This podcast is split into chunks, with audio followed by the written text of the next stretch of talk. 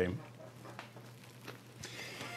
Well, welcome to week 46. And we've gotten uh, 46 weeks into our year long study of the scriptures. Now, you can tell by this background that we're not at home, we're not in our studio. I, I don't have my whiteboards. We have this uh, temporary whiteboard behind me that I know you can't see very well. But I'm going to concentrate on the slides as we go through. So get your Bible and uh, in our journey right here, we're in James 1 through 3. On the screen, I want you to notice uh, I'm actually teaching. There's my Bible right there. Look, same Bible. Uh, on the southern steps in Jerusalem. And this is the theme of the book of James that we're going to investigate as we do our study. Now, remember, I'm sitting on one side of the table and you're on the other side, and we're at Starbucks or Panera or in your small group, which Bonnie and I, and Bonnie, wonderful Bonnie, is over there sitting recording this, helping me right now. But we recently got to go and visit a small group that's doing this study with us, uh, playing them on a, uh, at home on their computers individually, and then gathering as a group and sitting around discussing. And it really helped me to think about looking into that camera and looking at you as you're doing this study. And so we're right here in week 46. Uh, we're going to see three different themes, one for each chapter faith in chapter 1, temptation in chapter 2, and the tongue in chapter 3. Uh, remember what we're doing. We're surveying the whole Bible. We're using this 52 greatest chapters or passages. Uh, for me, after I've read through the scripture repeatedly, I picked out uh, the, the group of chapters that would help me to explain the whole Bible if we covered those one a week. And so that's what I'm doing with you. And for you in your journal, you write down a title. Now, let me find, here's my journal over here uh, that I have just like you. And uh, I write down uh, just like you. Let me get to a page. I write the, the uh, title and a summary and all the lessons, and then the prayer down here. So look on the screen. First, you title each chapter, then you find as many lessons, truths, doctrines. Uh, and as I always encourage you, you use some resources like the MacArthur Study Bible, uh, which I'm doing. Uh, reach right over here. If you take, um, when we're on the road, like Bonnie and I are, in fact, we're we're finishing up what's going to be 13 weeks of travel, and we're in the last few days of it. In fact, we should be home, uh, Lord willing, on Saturday, and uh, this is uh, Tuesday. But I carry on my cell phone the MacArthur Study Bible. So I have my journal and my resource, the Study Bible, and then my paper copy Bible that you can see here. I spend time marking, underlining, and doing these lessons. I look for as many lessons and truths and doctrines. Then, after I record all those in my journal, I write a prayer, an application prayer that, that invites the Lord to take these truths that I've found in His Word and apply them in my life. So I'll do all that with you right now. Um, first of all, the summary of James's epistle, and this is basically what you can't see behind me. Uh, it was so sweet. Uh, someone helped me put this board up behind me, but it, with you have my cell phone there, that's a camera, and then my iPad is right here. Some of you wonder how we do this. Uh, it's, it's very hilarious if you could see us trying to get all this fit together and cords running everywhere in this borrowed home. But number one, God sent the book of James as the inspired connection between the Old and New Testaments. So, first thing I'm trying to show you is right here in my Bible, this is the Old Testament, this is the New Testament. See? One fourth of the Bible is the New Testament, three fourths of it's the Old Testament. Now look at this. Here's the Old Testament, here's the New Testament. What epistle bridges, what's the first epistle that God chose to send to us, written down to us as church? We're right there on the slides. God sent the book of James as the inspired connection. It's the first written New Testament epistle. Now, I'll explain that in a chart in just a minute because some of you are saying, wait a minute, in my Bible it's Matthew. Yeah, that's the order of the Bible, the canon of scriptures that we have and the way it's been printed since we started distributing Bibles right after the end of the apostolic period. But we're looking today at what is the order that these books arrived to us, that God sent them. And the first New Testament epistle written was James. So God gives us James as the first New Testament epistle, and God presents to us in this book James as the first pastor of the first church, which is at Jerusalem. So that's, that's what's so fascinating. Now, just a note for those of you that are going through the 52 chapter study, we're on week 46 and you're wondering, you know, kind of like in four weeks or six weeks, I'm going to be done. Let me encourage you to another year long study we have. We have a 52 uh, week long, in depth journey through the four Gospels. And we do that actually in the Holy Land, the classroom in the Holy Land. And, and it's uh, called the Land of the Book Video Study Tour. And you can find that right down in the description of this video. Most videos have it, and there's a little link where you can go and, and watch a clip of, of this class. And it's structured similarly. We, we mark our Bibles, uh, like this spot where I'm teaching right now on the slide, you see is these steps. This is the southern steps. And in this lesson on the southern steps, one of the 52 sites we study in Israel, we learned that the church was most likely born on Pentecost here on these, the southern steps. So if you haven't got plans for your next study, you ought to consider going to the Holy Land with Bonnie and with me, uh, with your journal that you mark each week, studying each of the, the key events in the Gospels. And, and we study them on a map. I have a map down in our, in our studio.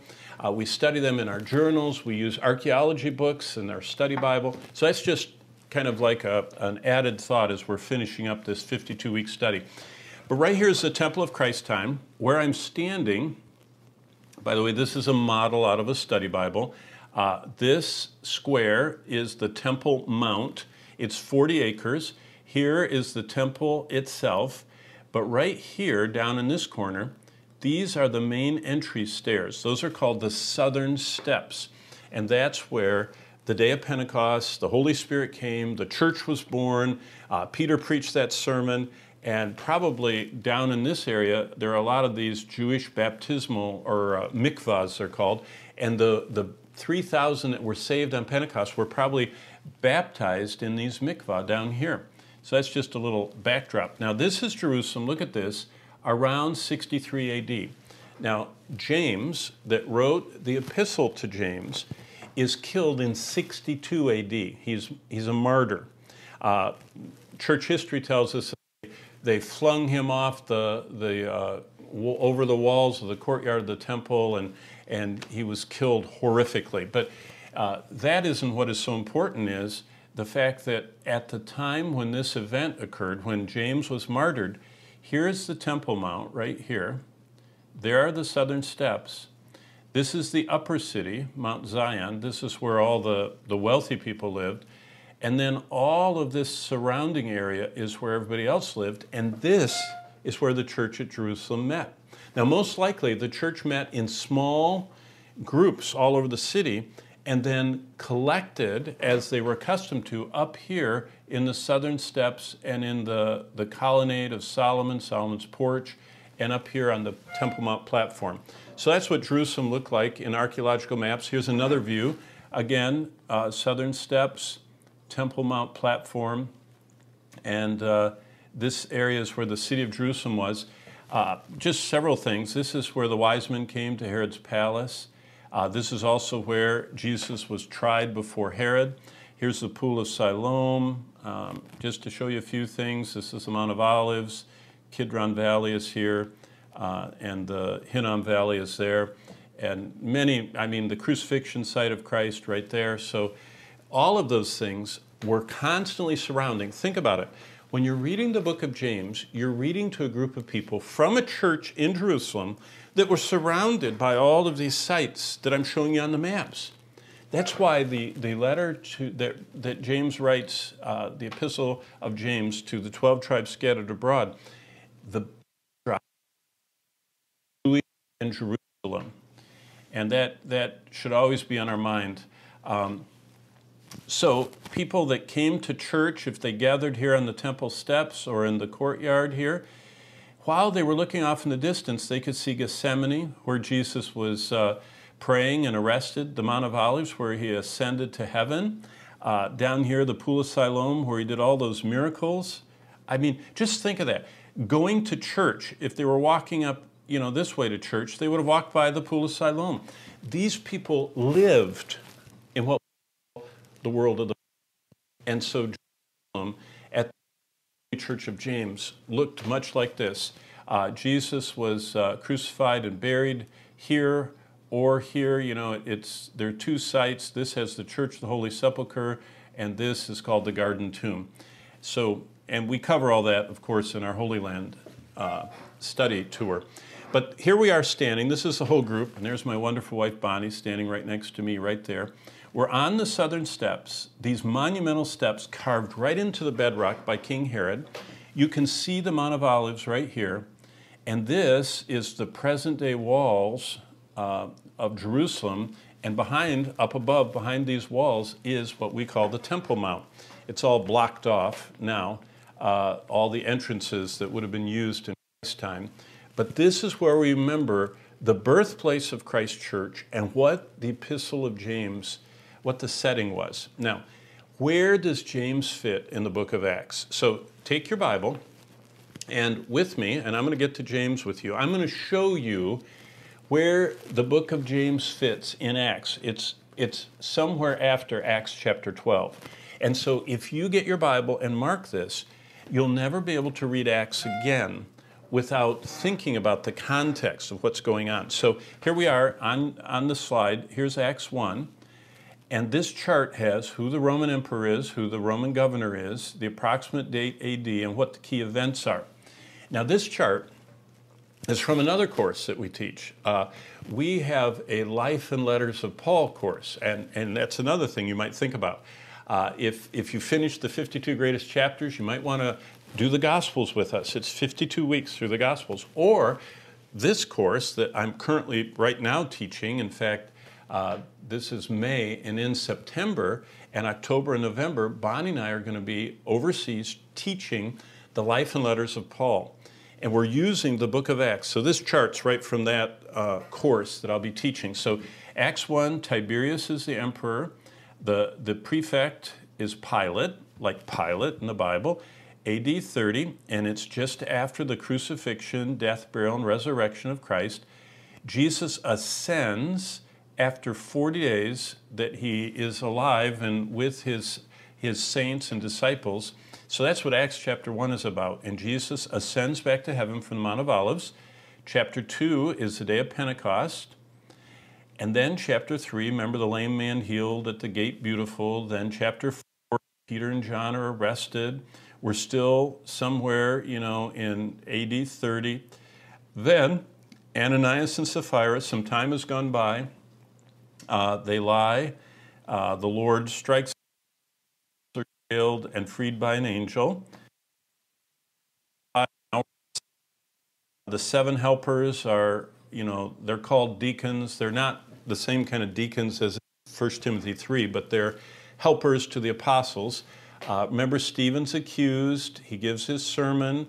Paul stands by as he's martyred in chapter 7. Again, we're still in this time period where Pilate is the prefect.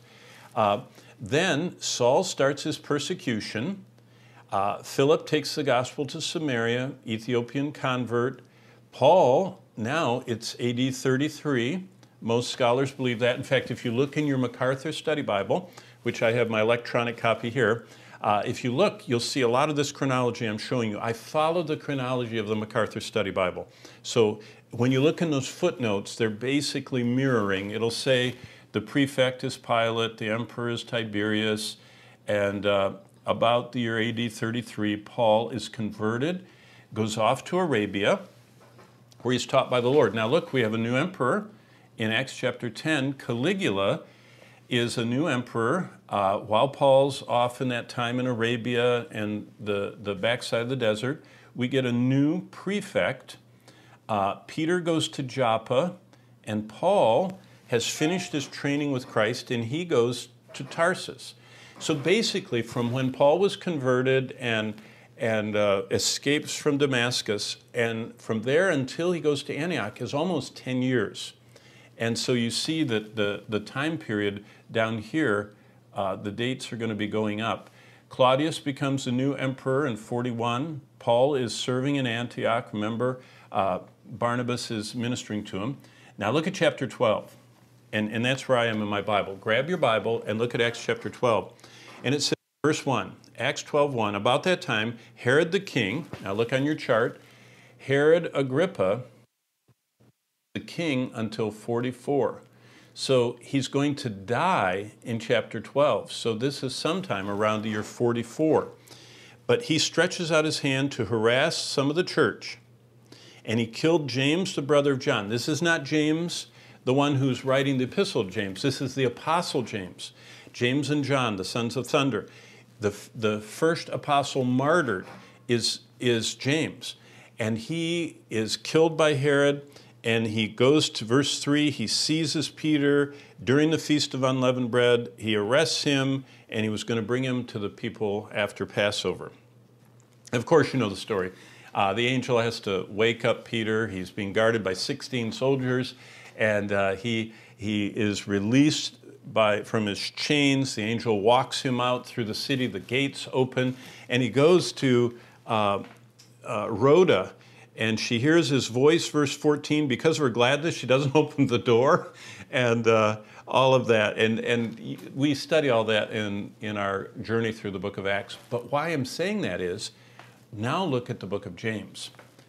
James chapter 1. Because, see, I want you to see the background, the, the context of the epistle we're studying today. James, a bondservant of God and of Lord Jesus Christ, to the 12 tribes scattered abroad why were they scattered? They're arresting the apostles, they're killing the apostles, and even though Paul had caused some persecution, this is government level persecution. I mean, Herod, the king, is m- martyring the leaders of the church, so people scatter.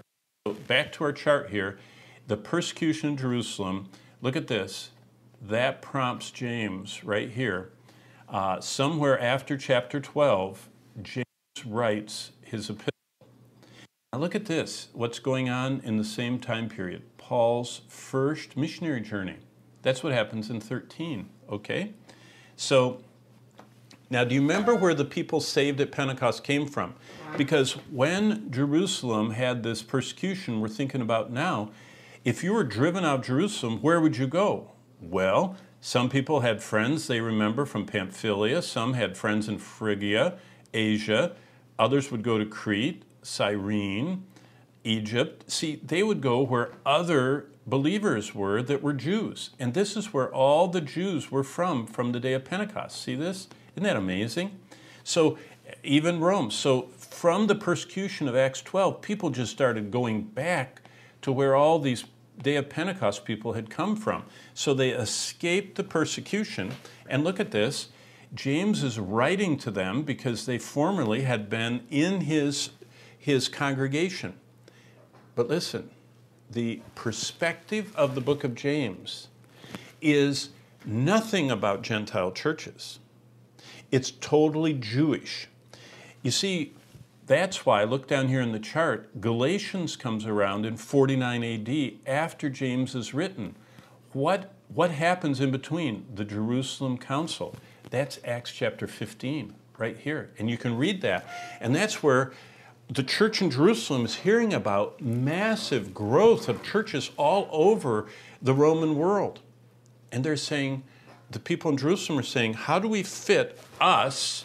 We're the true church, we're in Jerusalem, Jesus was here, with all of them.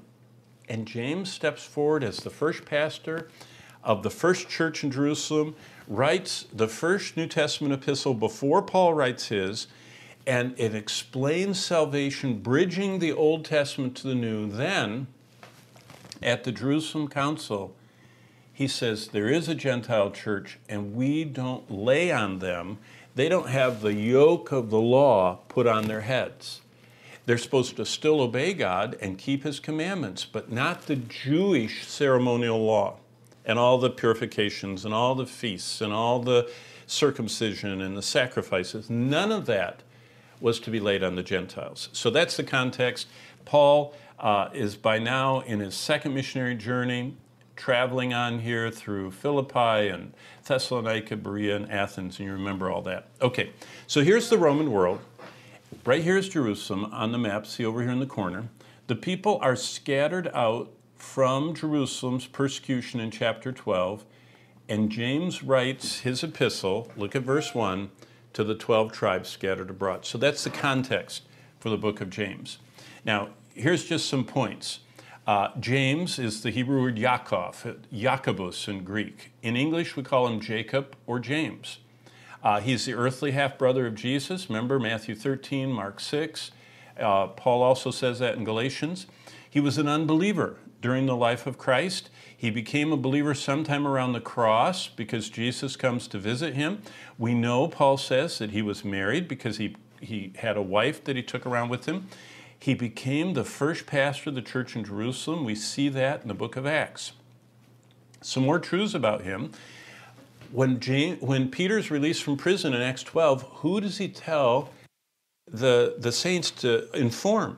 Why, the pastor of the first church. Uh, he's the leader, James. James summarizes the Jerusalem Council. He proclaims Gentile Christianity. And Paul reports to James when he gets back from his missionary journeys.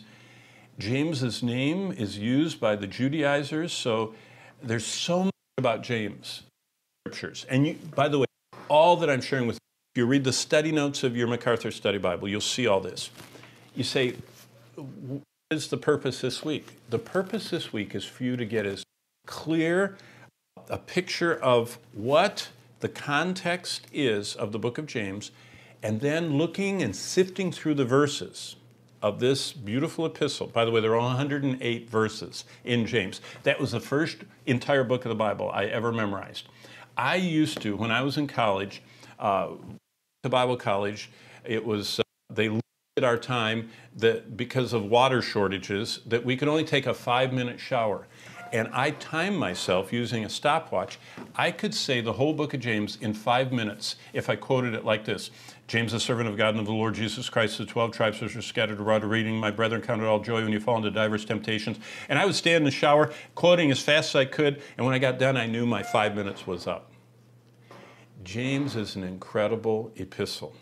Whether you're quoting it, memorizing it, or like we're doing with our journals, meditating on the truths. So let's get further. The Epistle of James has seven parts to it, and I'll just get all seven of them up here. Whoop, back up. I'll get all seven of them. Whoop, sorry.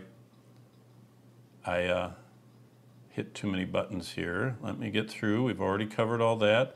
I won't hit it so fast. There we go. Part one, faith endures. Part two, faith responds to God's word. Uh, there we go. Don't turn. Here we go. Faith endures. That's chapter one, the first half. Res- faith responds to God's word.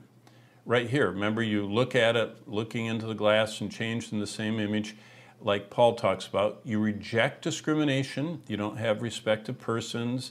Uh, no racism, no class warfare. Produces good faith without works is dead, chapter 2, 14 to 26. We exercise self control. Remember that? We have uh, the wisdom that is from above. We resist worldliness. Remember, uh, don't love the world or the things in the world, as John says, but here it says that whoever's a friend of the world is an enemy of God. And then faith resorts to prayer and everything. And this whole last section is about prayer. So these are the seven key divisions of the book of James. And James is very practical. 108 verses, 54 imperatives or commands about how to endure, how to respond, how to reject discrimination, how to produce good works by surrendering to the Spirit, how to exercise self control and resist the world and constantly pray without ceasing, as Paul said. Okay, so this is my Bible that I've worked on all week long with you, and I've taken notes uh, on each chapter, just like you. Uh, I do one chapter per page, and then when I got all done with that, I typed out for you my journal. And so it's, it's very hard, especially um, uh, with the way we only have one camera. It's hard for you to see what I've written in my Bible, so I typed it out for you. So here we go. Number one, in my journal, so this is a, a kind of a close up of what, if you could get uh, the camera close enough to my journal, you'd see this. At the top of the page, I put 52 greatest chapters, week 46, James 1 to 3. I wrote a title for chapter 1, Authentic Christianity. Chapter 2, Favoritism and Dead Faith in the Church. Chapter 3, The Tongue Reflects Divine Wisdom or Demons. Now, those were, remember, every time I read it, I, I elaborate more on my title. That's the first run through, okay? And, and you'll have a lot more notes than mine, but that's just kind of my quick title. I actually write those in my Bible right here at the top of each chapter. And so my goal is to have every chapter of the Bible titled, every lesson of every chapter of the Bible found, and an application prayer uh, from every one of those chapters that I've studied. So that's my goal. Now, for you, I'm doing 52 of them, but personally, I have done the whole Bible that way. And it's, I, I can't say enough, and I, I, hope you'll finish the course and get all 52 of these uh, weeks done. But I can't tell you enough how life changing it is to be able to look at any chapter of the Bible and to see where the Lord convicted me about that attitude or that direction in my life or that, um, you know, kind of action that was wrong. In fact, uh, Bonnie, you remind me, Bonnie says, honey, that in front of you driving too slow, down. And I said, okay. And so for about three or four minutes, we crept down this residential street with this kind of a stopping every four or five feet, stopping every four or five feet of cars started building up behind us. They all started honking at me. Finally, one of them comes and swings around and tries to, to go around me, uh, you know, on this little narrow street. And so finally, I look behind me, I look around me, and I decide I'm going to pass this car. I start passing him, and he immediately turns on his siren. It was an unmarked police car. I'm not sure if he was trying to see how long we would be patient. And, and so he puts on his little uh, uh, siren and lights, and, and you know, I pull over the side and I hand him my license, and he said, are you in some big hurry? You know, it's like somebody, the house burning down or something? I said, no, sir. He said, are you late to an appointment? I said, no, sir. I said, I'm sorry. And I handed him my license. He said, registration. So I handed him the registration. And he stood there for a second, he looked in the car, and it was so sweet. I could tell that, that Bonnie was praying. And then he handed back into the window my license and registration. He says, Don't do that again. And I thought, Bonnie always tells me, Don't be impatient, honey. Just wait. And, and when people drive crazy, you know, just slow down. Do you know what? That was a great lesson to learn. And I was studying the book of James with you. You know what James says? Let patience have its perfect work in you. I'll tell you what, if you do, you won't have any unmarked police car pull you over. Now, thankfully, I didn't get a ticket, but it still was a great lesson. Let patience, like we're going to see in this chapter, have its perfect work in you. Okay, here's a summary. This is what I wrote and I typed out for you. Now, this is of all three chapters. Do you want to grow in your spiritual life? James takes us to the heart of the life we're to live in Christ. Here's a summary of the topics he teaches about. Now remember, as I'm writing this down, I'm always remembering that this is an inspired book. This is God speaking through His Spirit.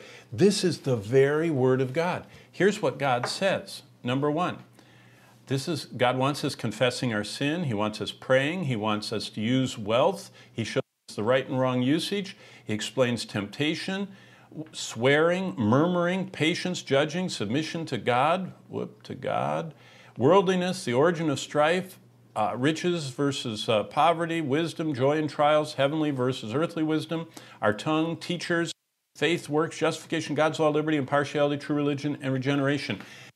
Just my quick list from my journal. It's a huge study this week. Uh, let's get to the lessons. Number one, now see what I'm doing is I have marked these. You can see they're underlined, and I write little notes around. You've always seen that while we do that. To remind myself, number one, the first lesson I learn is God wants us to live as God's servants. James was the earthly brother of the Lord Jesus, but he calls himself a bondslave both to God the Father. Did you know, if I was James, I would have hinted at brother of Jesus, right? That's how we think. No. Uh, the church historians, Eusebius tells us, that when they buried James after he was martyred in 62, how the, the Jews, they, they washed the body, then they put spices on. They didn't do it just to Jesus. That's how they buried people. Washing him, do you know what they discovered? His knees, the historians say, were like camel's knees. You ever seen a camel, how rough and hard those knees are and worn? What, what's the significance of that? James, who could have kind of coasted through life saying, I'm Jesus' brother, I'm his oldest of his earthly brothers. No. Look what he said. I'm a servant, literally doulos, a slave of God the Father and God the Son, Jesus Christ. Do you know what James spent a lot of his life doing? On his knees before his brother Jesus in prayer. Do you want to know what God wants from us? He wants us to be his servants and to be given prayer. Number two, verses two to four.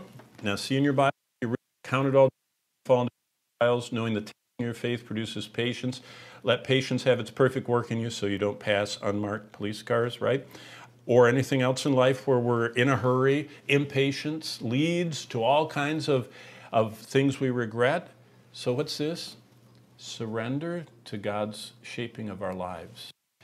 Trials can be a blessing if we let God use them to shape us while we wait in patience. Number three, verse 5, ask for wisdom. See what it says here? If any of you lacks wisdom, let him ask of God. Look at verse 9. Don't live like cut grass in the sun.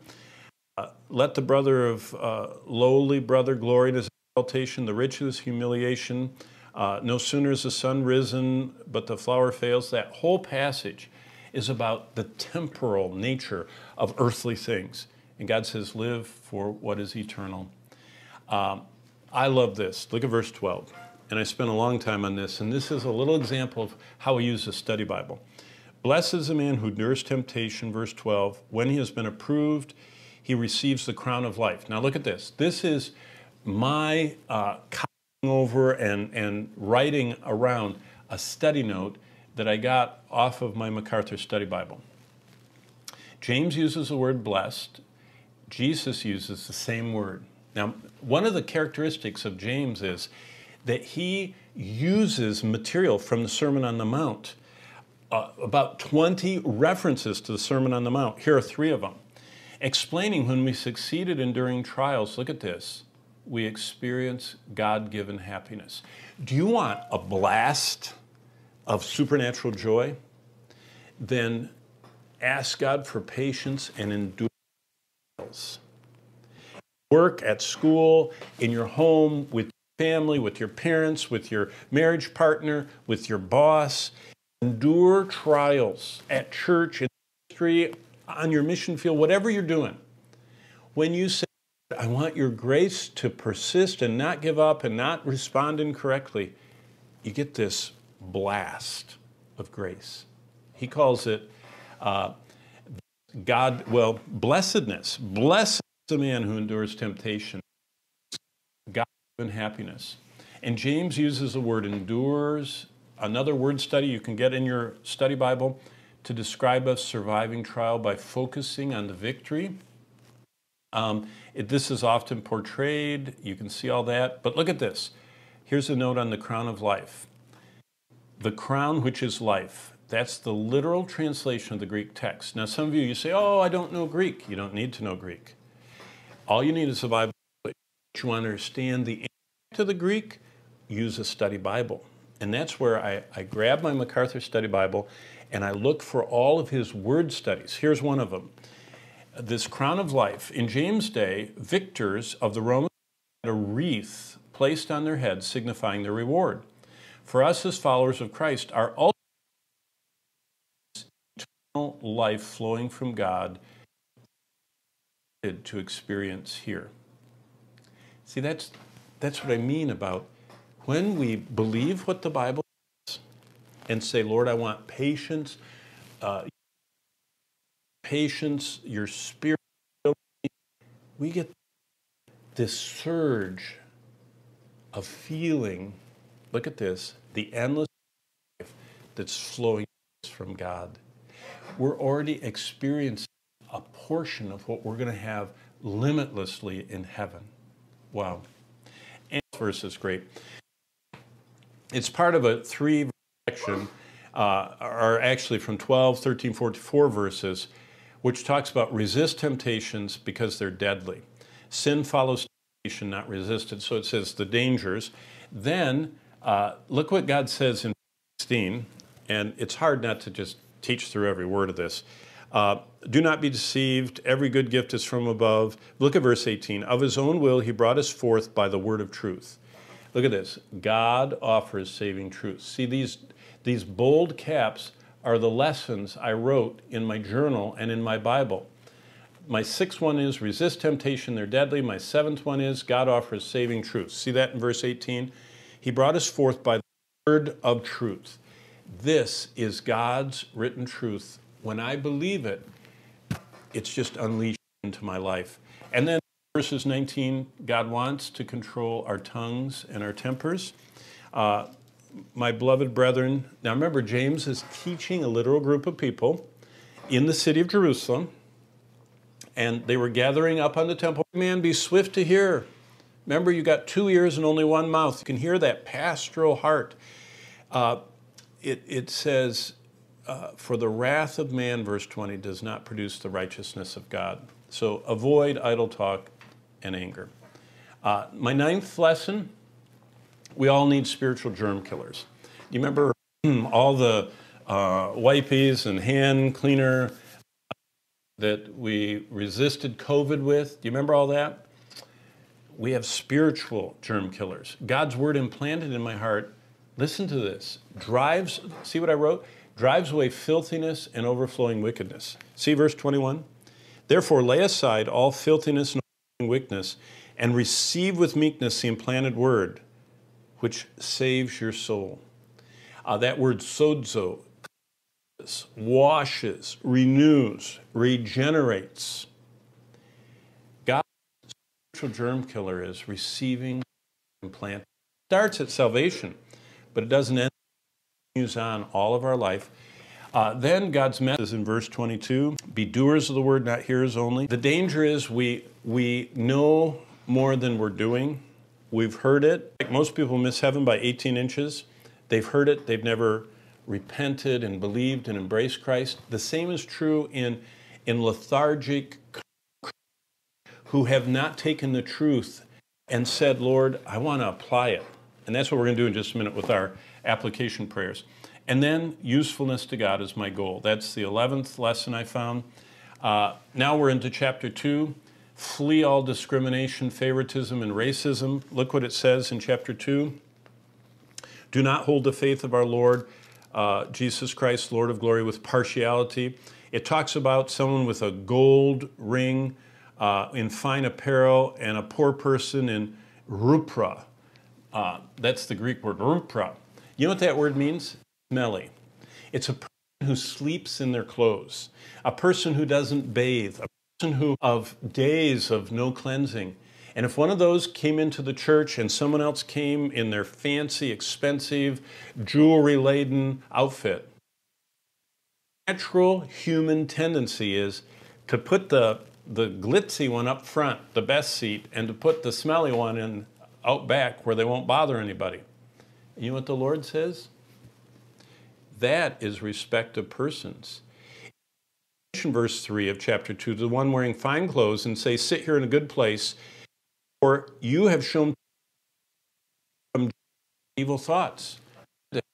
Flee discrimination, favoritism, and racism. Secondly, reflect God's love. Look at verse 5. Listen, my beloved brethren, has, God, has not God chosen the poor of this world to be rich in faith? Uh, he says, reflect God's love.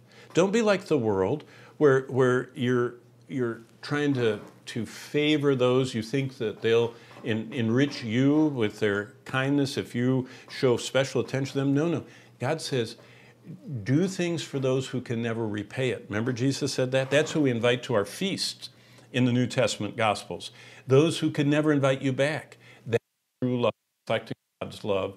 God hates partial obedience in verses 9 through 11, and real faith changes our life. Uh, look at verse 12. Uh, speak and do as those who will be judged by the law of liberty. Um, and all the way down through verse 18 if someone says, You have faith and I have works, show me your faith without your works. I will show you my faith by my works. Now, here's the lesson real faith is life changing faith. Real faith changes. So, do you see? I'm finding all these lessons, and, and I'm starting to. And this is an application prayer Lord, I flee discrimination. We live in a world with so much racism and favoritism. I want to be someone reflecting your love. I want people to notice in the way I drive, by patient driving, by the way I talk to people, by the way I treat people. I want them to see a mirror reflecting God's love. See, that's, that's what we're called to do. That's how the early church turned the world upside down. They became living and breathing. That's what Acts 11 says. They're called little Christs. You ever heard the word Christians? Of course we have. Did you know that was a disparaging term in Acts 11? That's what the people in Antioch called all these followers of Christ. They're all just little Christs. They're all acting like him. What a compliment. What a prayer request. Lord, I want to flee discrimination, favoritism, racism. I want to reflect your love. I don't want to partially obey. God hates partial obedience. That's when you obey when you're being seen, not when you're not seen. When you, when you think, I'm an exception to the rule, it applies to everybody else, but not to me. Real faith is our lives. Okay. Chapter 2, verse 19 Beware of demon faith. Uh, here's some uh, study notes from the study Bible. Uh, I just notes from it. Demons have complete faith, lost and doomed. Demons believe, even fallen angels affirm the oneness of God, they tremble. Demons are orthodox in their doctrine, but orthodox doctrine is no proof of saving faith. They know the truth about God, Christ, and the Spirit, but they hate it and they hate them from the MacArthur Study Bible. So, this is my lesson beware of demon faith.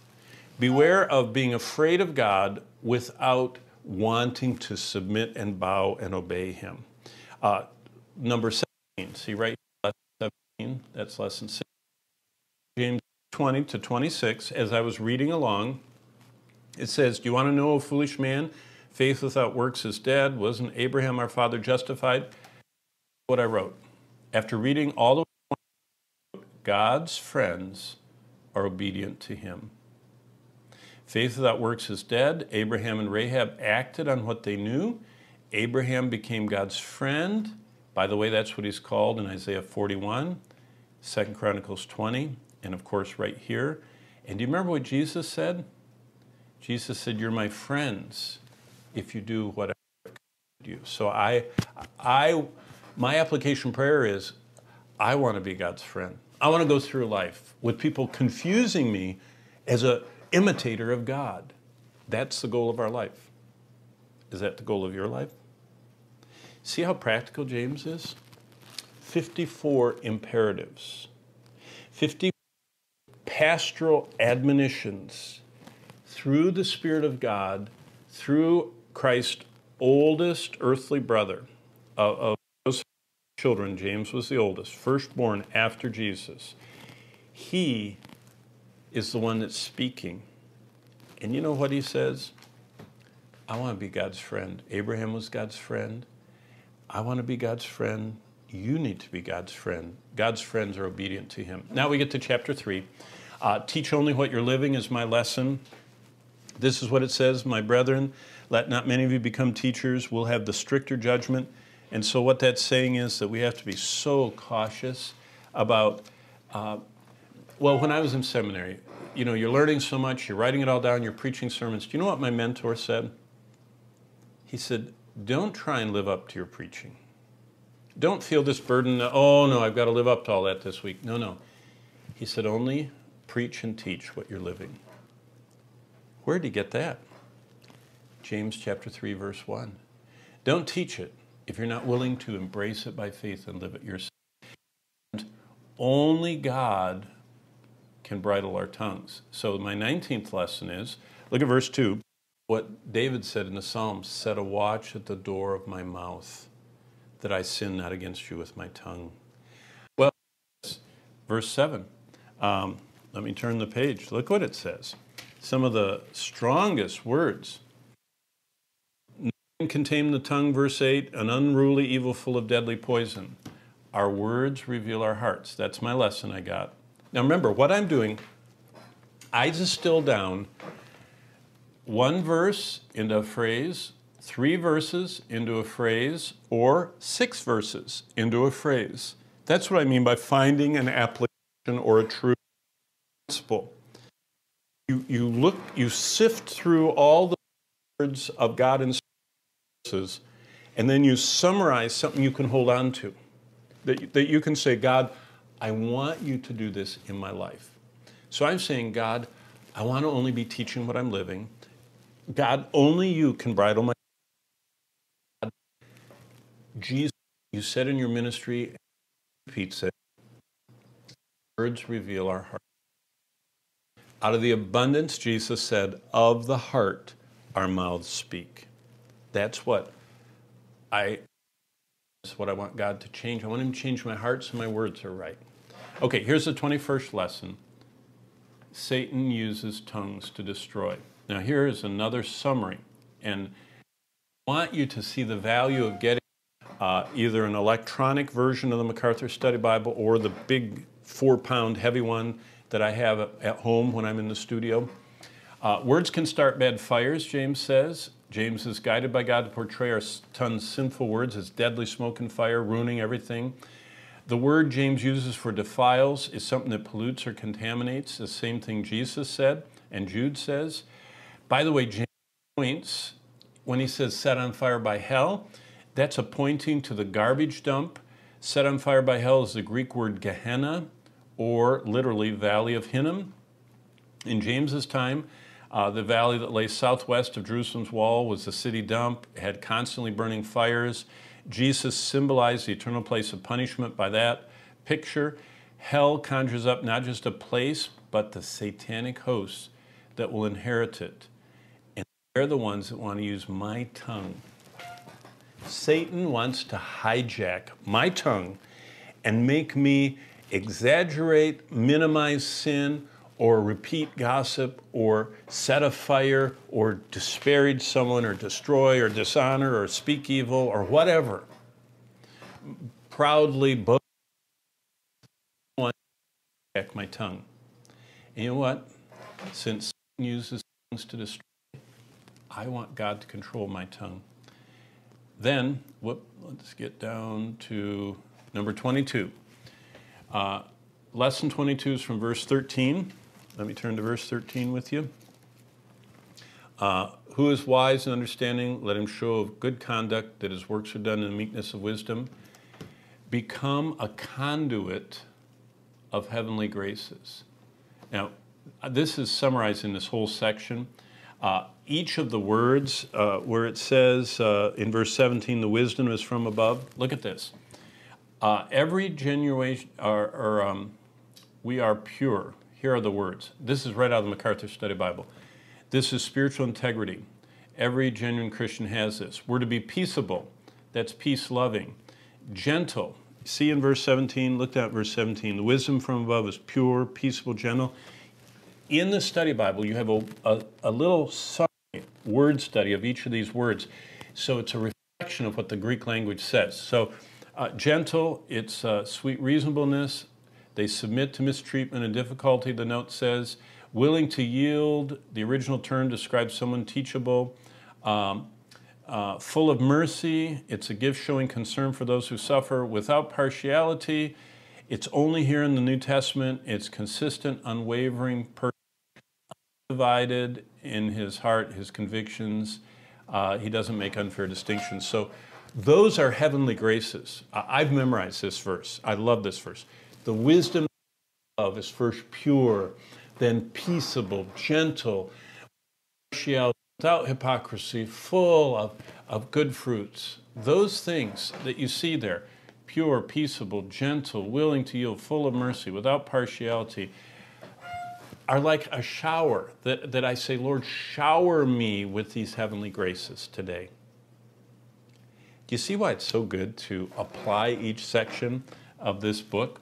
Uh, quickly to finish up, the signs of Satan's realm are bitterness, envy, and selfishness.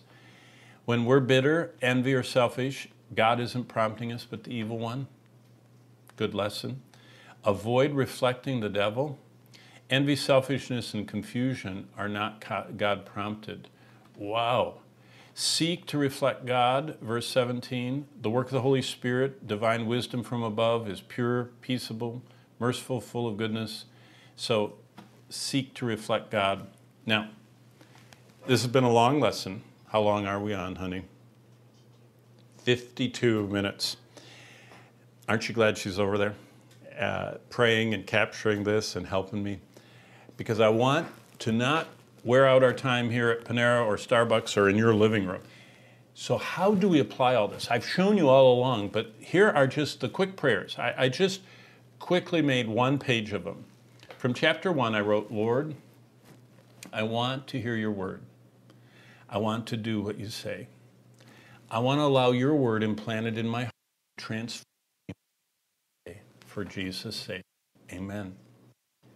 But I bowed and prayed after all, I mean, I wrote pages from chapter one, and I showed you pages in this study.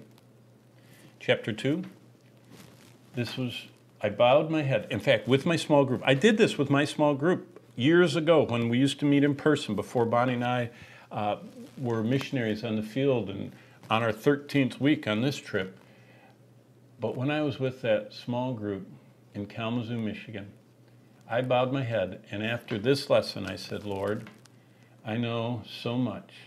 Help me to respond to all that I know and reflect my desire to be your friend. In other words, I want to live all these truths, not just be a hearer, but a doer. For Jesus' sake, amen. And then after chapter 3, this is what I wrote one page. And for chapter 3, this is how I need to surrender my tongue, words to honor you, never to set fires, to always be a fountain of blessing. And I ask for a new, fresh downpour of your wisdom from above. I can just feel it. It's just like a shower. I, I say, I want your wisdom from above that's pure and peaceable and gentle. I want a fresh downpour of your wisdom from above on my life. Help me be pure, peaceable, and gentle today for Jesus' sake. The method is you title the chapter, you summarize a little bit of the context. I showed you all those pictures in history. You find the lessons, and then you apply them to your life. Now, two parting uh, challenges. Number one, you might just have tuned into this. Maybe you got all interested through the prophecy, and, and I'm teaching the book of Revelation. That's what we're doing, Bonnie and I, on the road right now, ministering to students, and we've been teaching the book of Revelation, traveling between students and and uh, Bible colleges. Maybe you were watching one of the in the feed and you go, "What's this?" This is a, a challenge to you. If you're a Christian, you shouldn't be a solo Christian. You shouldn't be a lone ranger. You shouldn't be an island. You need to get connected with other believers. You know what the best way?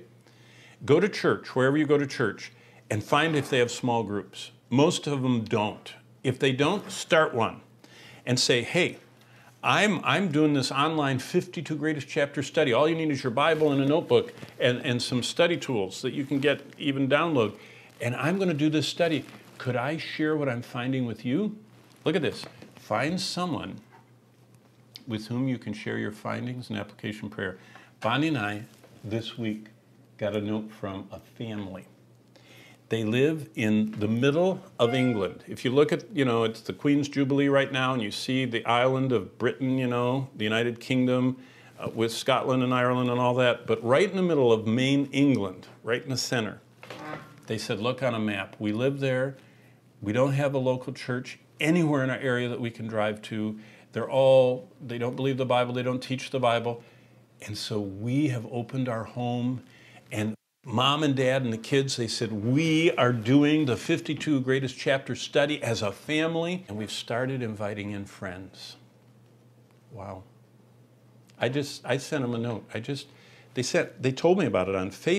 So I Facebooked them back and I said, Wow, that's encouraging. You see, God's word works anywhere.